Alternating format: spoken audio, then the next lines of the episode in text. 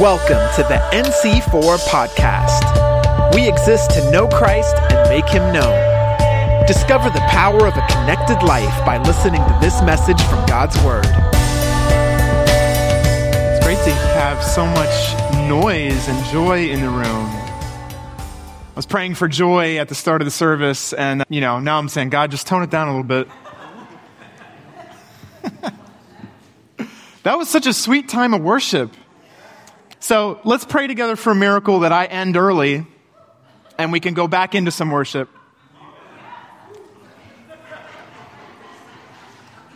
That would be miraculous. no, I can say it. You can't say it.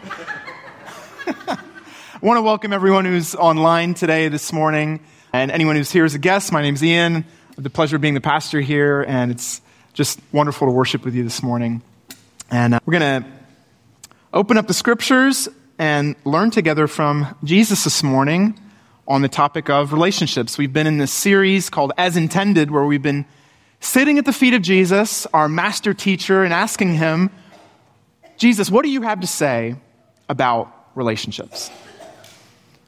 And what we've seen is Jesus says, God's intent for you is love. That is your purpose in one word. You were made for whole, healthy, loving relationship with your Father God and with all the people around us that He's made in His image, which is every person.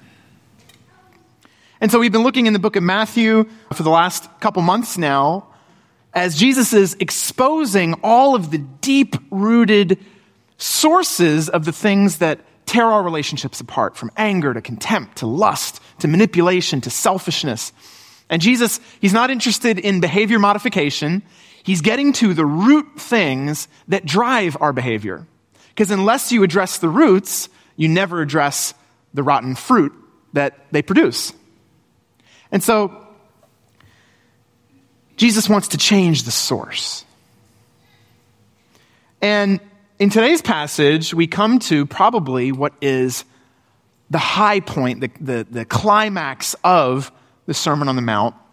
And Tim Mackie, who's the, the guy from the Bible Project, he calls this passage that we're about to read a mountaintop. And it's not just a mountaintop, it's a mountaintop within the Sermon on the Mount, but it's also a mountaintop within human history. Because what we're about to read it, it's almost like everything that led up to this moment in history was leading up to it. And it reached a pinnacle in what Jesus said in the Sermon on the Mount. And then it was so transformative, so impacting on history that everything since has looked back on it. And so, no one before in history had ever said quite, had ever said something quite like what we're about to read. These words have revolutionized the world. And they reached a height that no one else has ever reached. No one else had even envisioned before. And everyone that's had to think about goodness or beauty or morality ever since has had to reckon with these words. So let's read our passage today. You can open your Bibles to Matthew chapter 5, beginning in verse 43. You have heard it, you have heard that it was said, You shall love your neighbor and hate your enemy. But I say to you, love your enemies and pray for those who persecute you, so that you might be sons of your Father who is in heaven. For he makes his sun rise on the evil and on the good, and sends rain on the just and on the unjust. For if you love those who love you, what reward do you have? Don't even the tax collectors do the same? And if you greet only your brothers, what more are you doing than others? Don't even the Gentiles do the same? You, therefore, must be perfect, as your heavenly Father is perfect. This is the word of God. This is the word of Jesus. And if you've been with us through this series, we've met a number of challenging topics. So you're probably glad we picked a nice, easy one today. right? All right, we need to get into what Jesus means here. And in order to do that, we need to start with his sources because what we've seen is in chapter 5, he's been going through these contrasts. He said, You've heard it said. And every time he says that, he's quoting the law of Moses in the Torah. And then he says, But I say to you. And he exposes the, the, the intent of what the law was aiming to produce. And so here, Jesus begins by quoting Leviticus 19 18 which says, here, here's, here's the, the verse in full. It says, You shall not take vengeance or bear a grudge against the sons of your people, but you shall love your neighbor as yourself. I am the Lord. So that's a quote from Leviticus 19:18. Well, what about the next part? Hate your enemy. You can look through the whole Old Testament and you're not going to find that command. It's not in there. In fact, there's many commands to be good to your enemy, to, to take care of your enemy. If, if your enemy's thirsty, give him something to drink, it says in, in, in Proverbs. In other words, we've said we're looking at everything Jesus said and didn't say about relationships. And this is something neither Jesus nor his dad ever said. So, what's going on here? Where did they, if this is something that was being taught, as he suggests, where were they getting this from?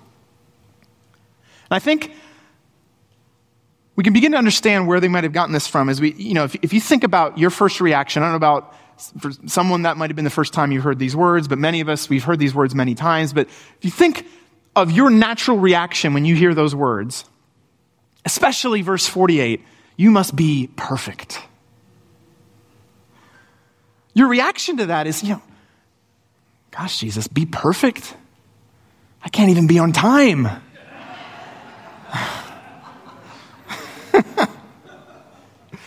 this is too hard.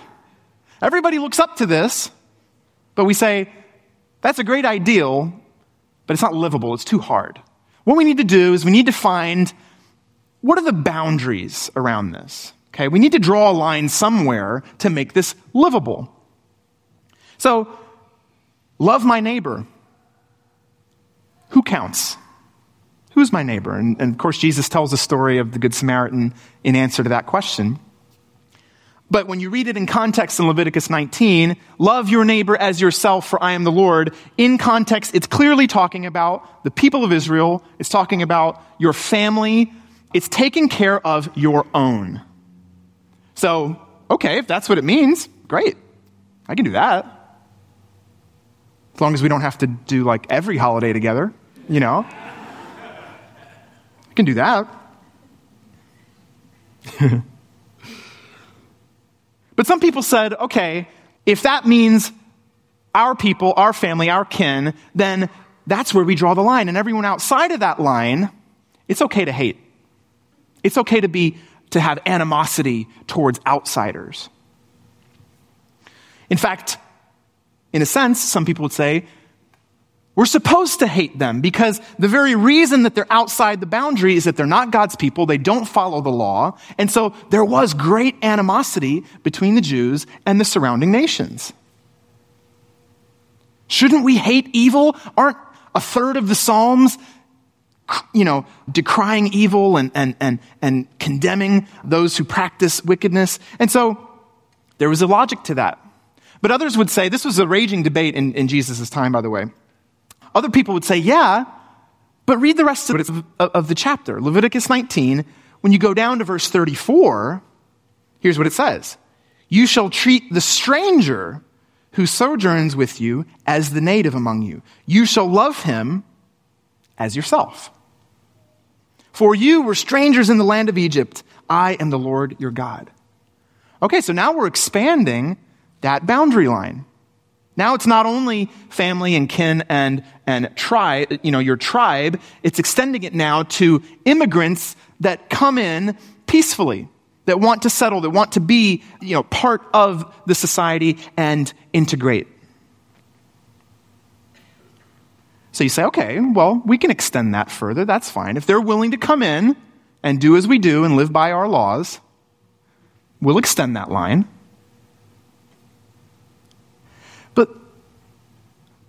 Think about what Jesus has said in the, just the previous passage. So, so we took a little hiatus last week for, for, to look at the resurrection, but in the previous section here in chapter 5, he gives the example of tax collectors and Roman soldiers.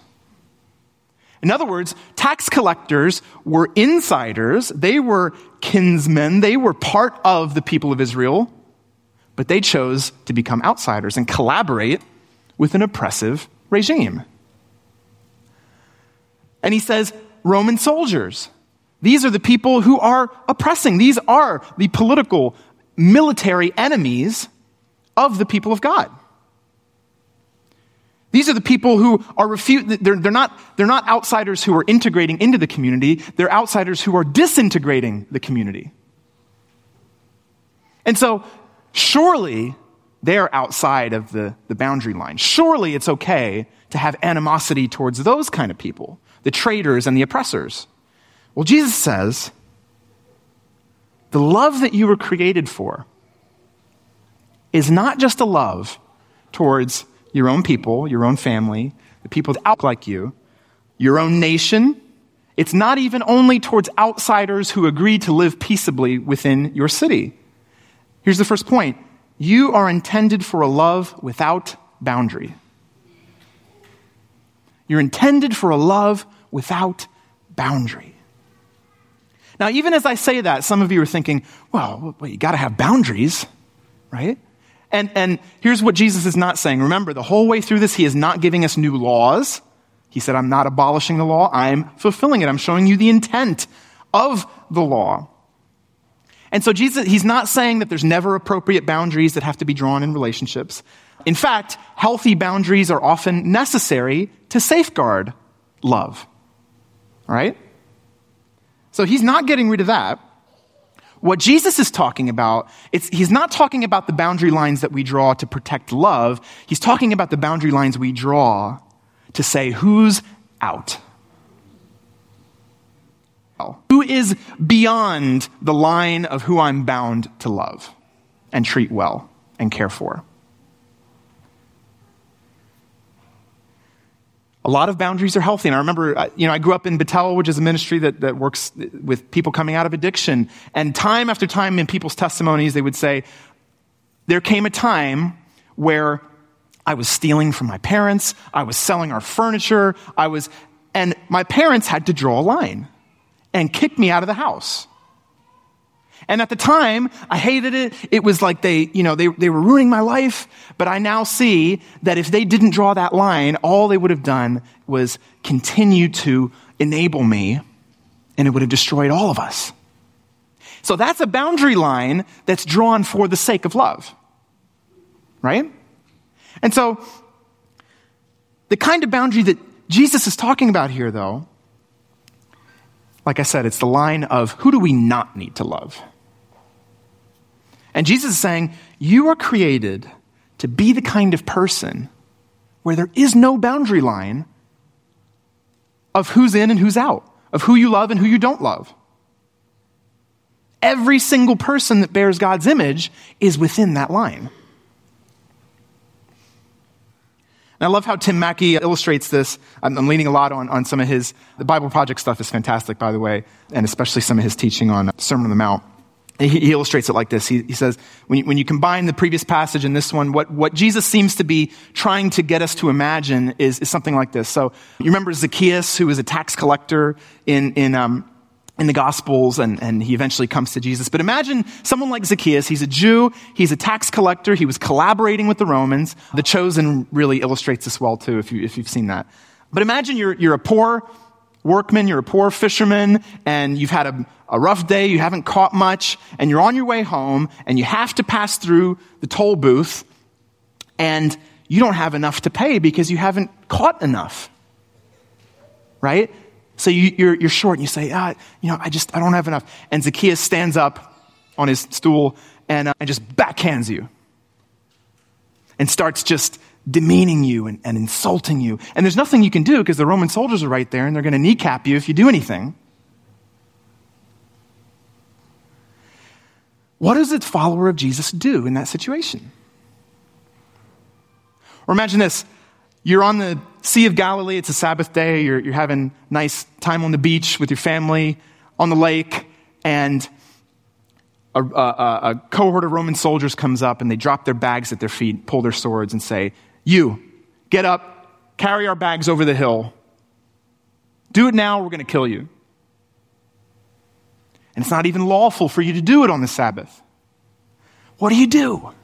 What do you do in that situation? What do you do when a person means you harm? And here's the thing I want to encourage you this morning is that Jesus is talking to you. He's talking to me. It's very easy to take this and say, oh, well, you know, let's think about how our government should act or how, you know, like the church should act. No, he's, he's talking to his disciples. What would you do? What should you do as his follower in this kind of situation? So, I, can, can we just do something together? Can you say after me, Jesus is talking to me? Okay, thank you. So, what do you do? Now, some people look at this and they say, well, Jesus is saying, he, he's just preaching weakness. He's saying, when these things happen to you, you just have to lie back and take it. Let them walk all over you. And I give that the label doormat theology. And I can see how you would see that in, in what he's saying here. But here's the thing when you look at the life of Jesus, does Jesus strike you as a doormat?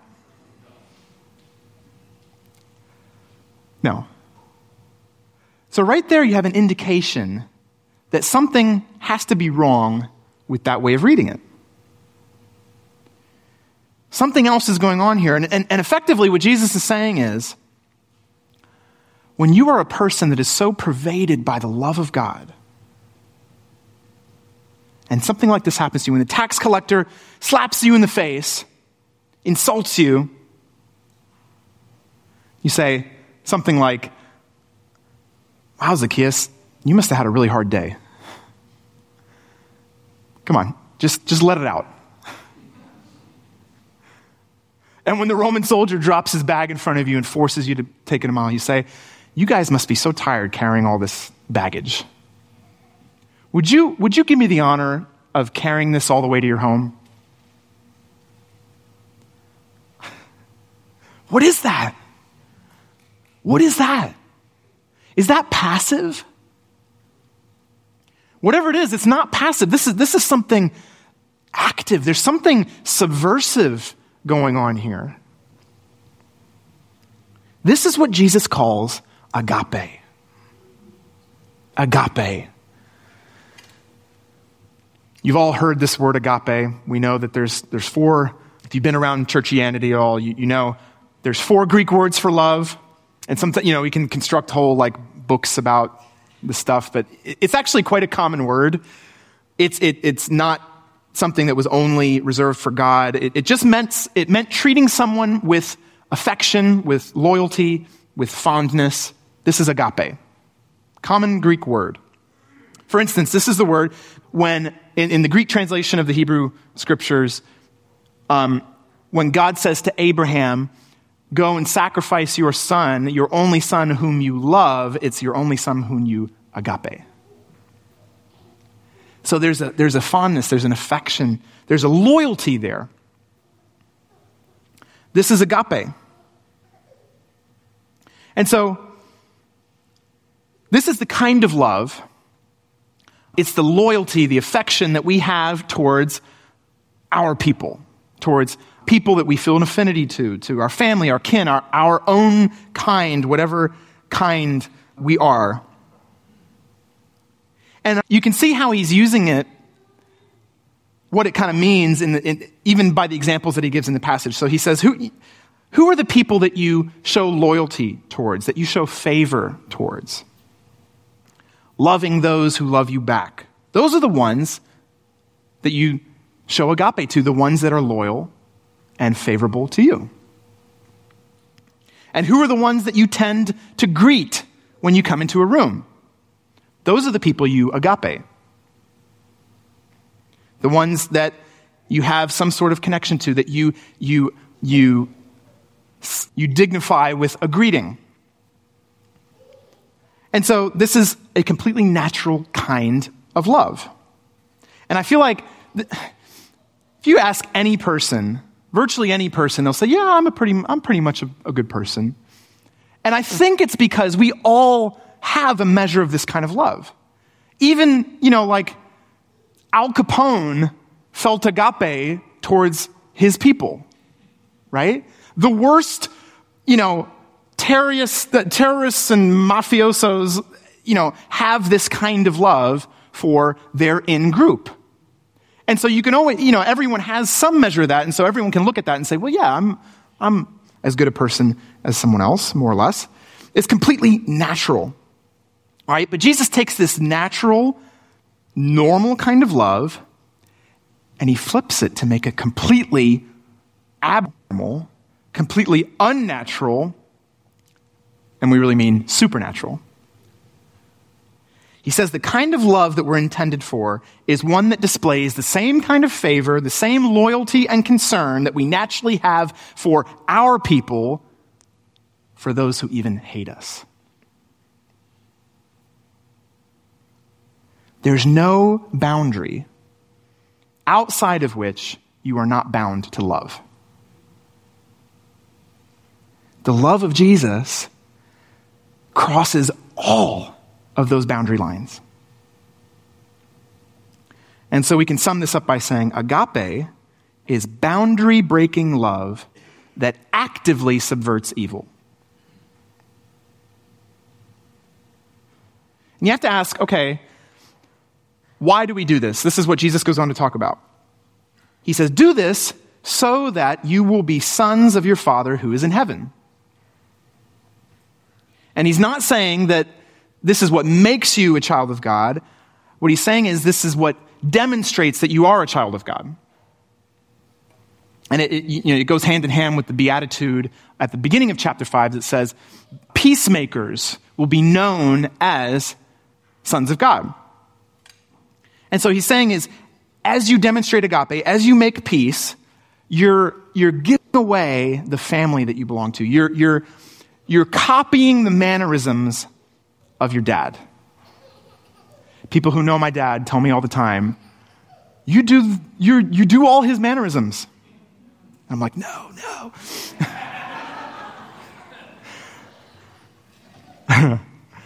Because no kid thinks their dad is cool, you know, until they, you know, maybe when they're older. But uh, you can't help it. When, it's, when that is in your blood, when that's your family, it just comes out of you, right? And so Jesus is saying when you're part of God's family, when you're a child of God, this is what gives it away. And so, this is the way God loves. Now, where does Jesus get that idea? Where does he get that picture of God? And it's really interesting what he does here because it's not something that we would typically do. He says, How do I know God is like this? Look at the weather. It was quite a storm we had yesterday. Driving through it and like couldn't see anything. And Jesus looks at something like that and he says, The rain that's necessary for our harvests, it falls on the good farmer's land and it falls on the wicked farmer's land. The sun that we've been enjoying recently, it's like an early summer. The wicked enjoy that same sunshine and ice cream. and the good enjoy the same sunshine and ice cream. And so, there's this, what, he's, what he's counteracting is this really common but, but completely wrong theology that we, we kind of assume this all the time, especially on ourselves. We say, well, if life's going well and there's money in the bank and my kids are doing okay, God's happy with me. Um, I must be doing something right, right? And when something's bad, when, you know, your, your, your, your son's rebelling and, you know, you're broke and your boiler needs fixing, you're like, God, what did I do wrong? Right?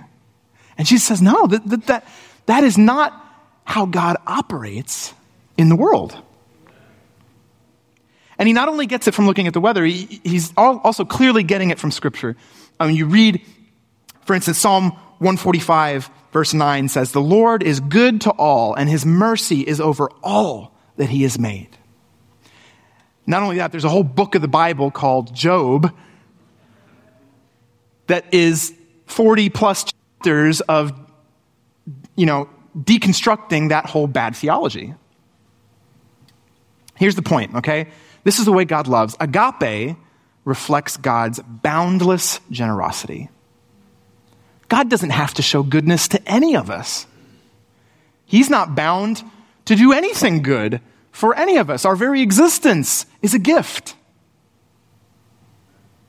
And of course, Jesus says there will come a day where we'll be repaid for all that we've done and said in the flesh.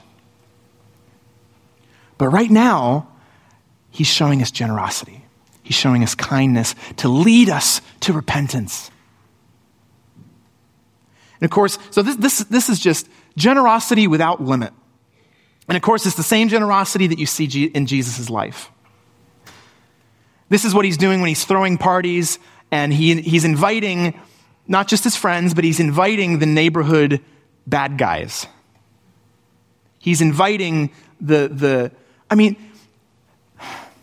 this is like if Jesus were in Germany in the Second World War, this is like inviting Nazi collaborators to dinner when he's inviting the tax collectors. You realize that? This is like, they had reason to not like these guys. And Jesus invites them in.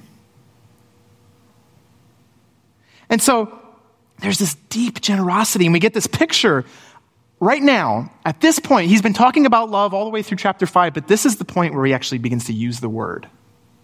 And he says, finally, this is the kind of love. This is what shows you the kind of love that fulfills the law. It's not just any kind of love.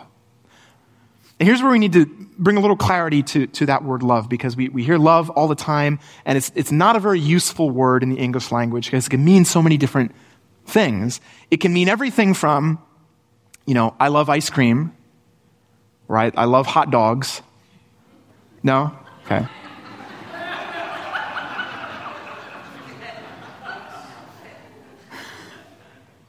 To I love my kids, right? And chances are, many parents would have, you know, say, I, I would die for my kids. You wouldn't die for your hot dog, unless it's a Potsy's hot dog, right? This is me speaking Lehigh Valley.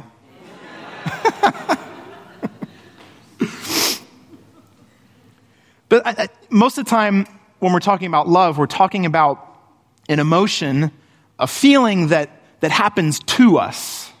You know, I fall in love. I, I, I love this thing because when I eat it, I just, I, I just enjoy it, right? It's something that happens to us. And so, is Jesus saying that we need to have, you know, those warm fuzzies towards our enemies? Look at is that what he's saying? Well, actually, I think when, when, you, when you look at what he's saying here, that kind of love, it, it's not something you can really command because it's not something in your control. It's something that happens to you. What Jesus is saying here is that, is the next point, agape love is primarily an attitude and action. It's attitude and action. He's saying to love like God means, firstly, to adopt the attitude that God has towards that person. To see them, because you can't have an enemy, you can't, you can't treat someone like an enemy without dehumanizing them to some extent, depersonalizing them, right? We all do it in different ways, but that's, that's, that's what's happening because you can't treat someone like that without doing it. But God looks at a person and says, That is a person that bears my image. This is a being with boundless potential for love, for dignity, for purpose. And they're a person for whom Jesus died. You know what? That's true. You cannot find an exception to those rules and seeing them as God sees them begins to shift our heart that we can begin to act towards them as God might act towards them. Even if they don't deserve it, even if they hate us. I'm not suggesting any of this is, is easy. But this is the only kind of love that actually has the power to transform our relationships. Martin Luther King said, Love is the only force capable of transforming an enemy into a friend. His whole movement demonstrated the power of that statement. You know, loving your own family, your own kin, those who are like you, loving those that you can't help but find lovable, it's very natural, but it doesn't change anything. It, it just sustains the status quo. But loving the unlovable, loving those who are not your own, loving those who don't love you, that brings the very heart and character of God into the world. We're never more like God than when we love like that. And that's why Jesus says, You must be perfect as your heavenly Father is perfect. Those are really daunting words to read. But the Greek word for, for, that's translated perfect there is, is teleos. And we have to understand it doesn't mean perfect in this kind of abstract, flawless state. It means, here's what it actually, this blew my mind when I read this in the dictionary, the Greek dictionary. It means being fit for the intended purpose. I thought, oh, that'll preach. That's in our, that's in our series, as intended. So imagine, okay, this is what it means. You pick up a hammer, and, or, or someone says, you know, I need a hammer. You say, oh, yeah, I got the perfect thing. This is, this is, a, this is a great hammer. This is a perfect hammer. All right? Now, you're not saying, when you say this is a perfect hammer, you're not saying if you use this hammer, all the problems in your life are going to go away. You're going to be, you know, beautiful and rich and flawless. All you're saying is this is perfectly suited to drive that nail into that wall. Yeah? It's perfectly suited for the intended purpose. And so, a hammer is teleos by the fact that it can drive a nail into the wall. Well, what is the teleos of a human being? What is the intended purpose of a human being? It is to love like God loves. And when, to the extent that we love like God loves, we are living in our intended purpose. We become, we, we, we, we enter into our teleos, into our intended purpose. And so, the measure of you being a successful human being it's not making money. It's not how many kids you have and how obedient they are. Thank God. it's not being highly respected and critically acclaimed. It is the measure with which we agape, the measure with which we love those who fall outside the natural boundaries of who we find lovable, because that's what God does. That's the measure of whether you're living as intended. And, and the other way to translate that word teleos is maturity. We reach maturity in the image of God to the extent that we love like God. Because God is love, and we're meant to be his images. We are his images. And so the, here, here's the summary agape completes our human calling. It completes our calling. So think of that word perfection as, as completely suited for our intended purpose. Now, I want to, I as we, as we bring this to close, I want to try and bring this into our lives, right? Because the reality is, all of us this week, maybe on your drive home, are going to encounter people that we don't like and who don't like us. And I, I, I know there may be some of us hearing this that you, you feel like that, that, that might be a, a description of the state of your family right now. It might be a description of the state of your marriage right now. And the most painful enemies, I think, are the ones that used to be friends. Right? And I think if we talk about marriage, chances are your marriage began with the kind of love that happens to you. We marry for love in this part of the world, and we fall in love and we get married, and that's kind of how we do things. But you quickly find out a marriage doesn't last long on the kind of love that happens to you. It has to become the kind of love that, that changes your attitude towards a person and chooses to act in their best interests, even when you're not feeling the warm and fuzzy. Right? Marriage has to work on agape. A love that's active, a love that loves in spite of faults, even in the face of offense. And so I remember when we first got married, I realized, wow, marriage is like this school of character.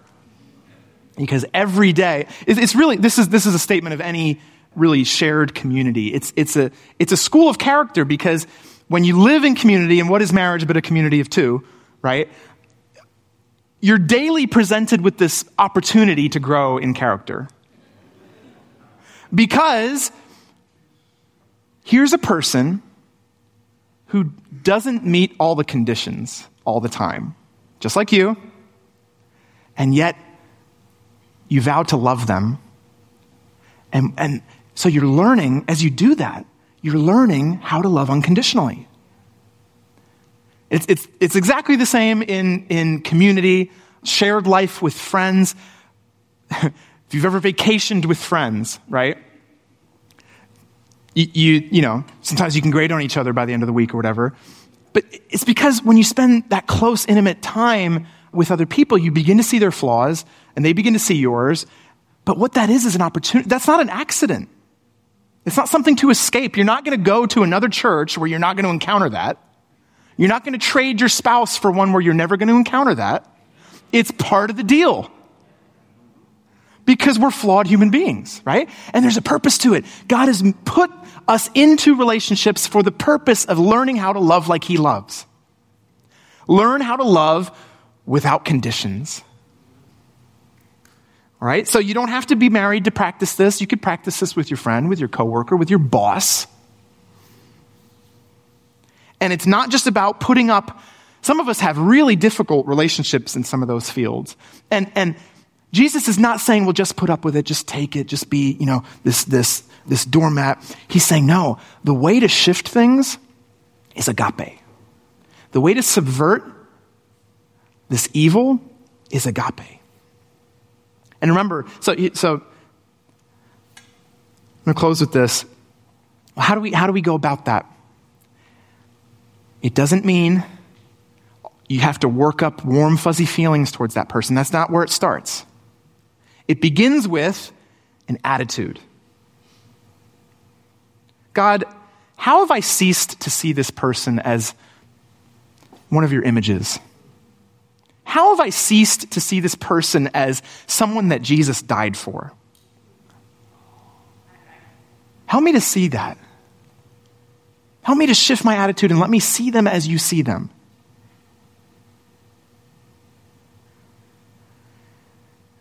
And as that happens in your heart, you begin to see, you can see even the worst person as someone who's broken, someone who's probably acting out of their own hurt and brokenness, someone who is just as much a recipient of God's love and mercy as you are.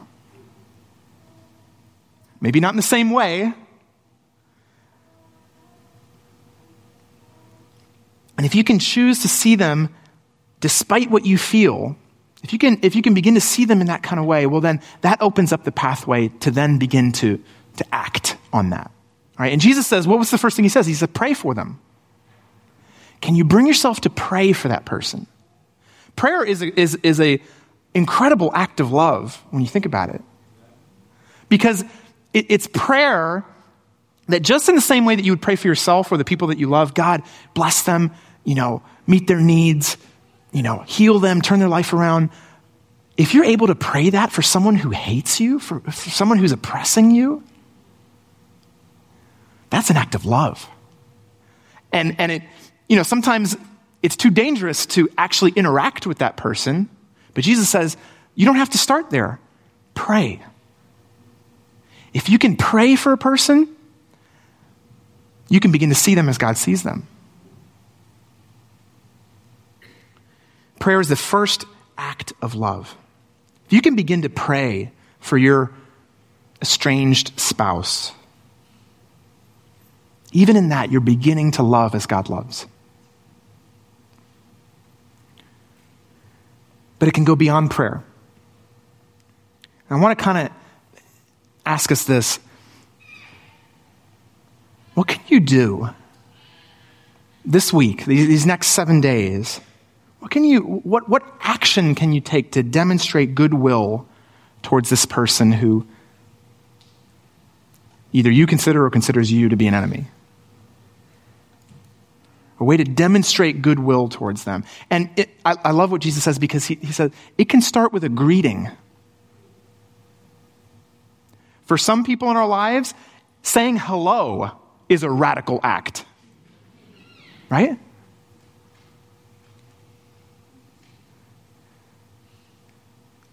But it can go, it, it, can go beyond that. Like, like Jesus says in the previous passage, you know, it, it could be maybe it's your boss and they're loading heavy burdens on you. Maybe it's going the extra mile, like Jesus says with the, with the soldiers going beyond the minimum as an act of generosity. And I think actually, as you begin to take these steps, as you, as you develop that attitude, as you begin to, as you find yourself able to pray, able to take generous actions towards other people, then God can even begin to shift something in the way we feel towards people. You know what? Jesus, Jesus felt compassion towards the people that were nailing him to the cross. That didn't come from nowhere. He didn't grit his teeth and like, oh, you know, I gotta love him. It was, it was just coming out of him, right?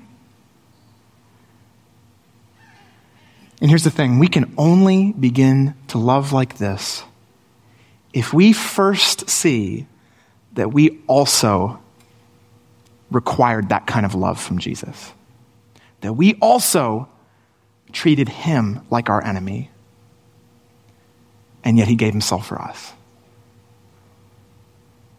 That we too have been the object of agape love. That when we were his enemies, he gave himself for us. When we were outsiders, when we were traitors, he welcomed us in and said, Come sit at my table.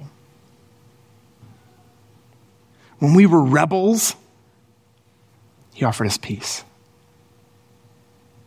He made peace when he who knew no sin became sin for us to reconcile us to God. And, and in the 2 Corinthians 5, it goes on to say, and now he's given us that same ministry of reconciliation. I plead with you, be reconciled to God.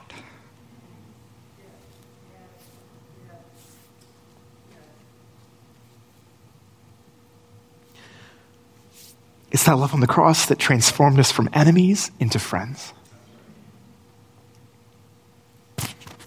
You guys can come back up.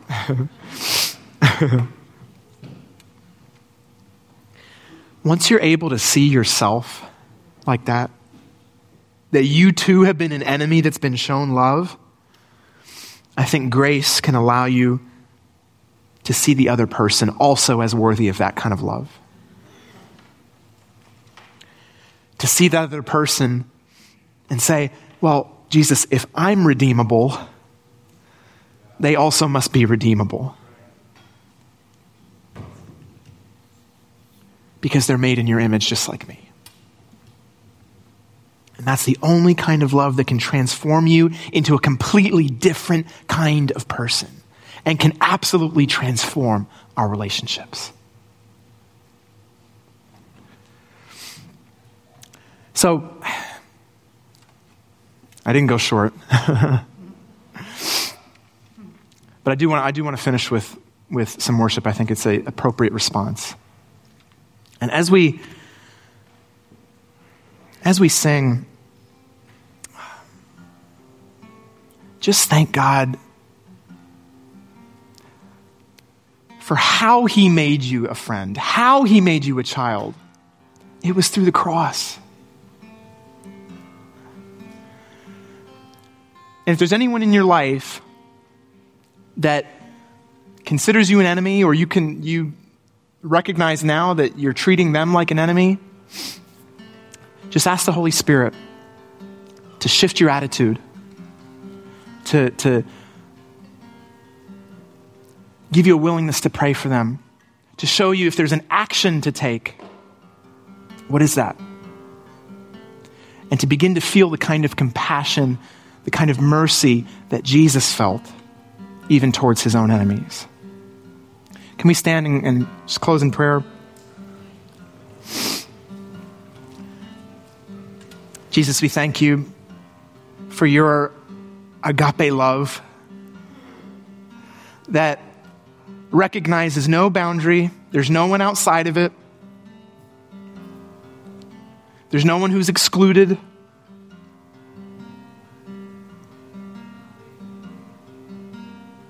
Thank you, Jesus. Lord, would you, for all of us in this room, for all of us just hearing, hearing this teaching from you, Lord, would you transform our hearts with your love? Melt away the hardness, melt away the, the, the, the pain, the bitterness, the grudges, and shift our perspective towards those people, Lord.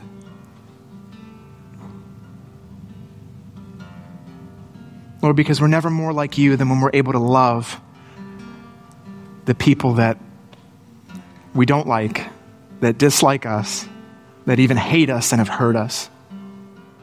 Lord, show us the right boundaries to draw for the sake of love when necessary. Lord, and help us tear down the boundaries that, that stop us from loving those that you died for. Come, Lord Jesus. Come, Lord Jesus. Our society needs this so badly. We need this so badly, Lord. We thank you for your grace and we praise you, Lord, in Jesus' name. Thank you for listening to the NC4 podcast. For more info, visit our website at nc4.org. We believe in the power of a connected life. If you prayed to give your life to Jesus today, we'd love to help you walk it out together. Just text the word Jesus to 610 816 6062.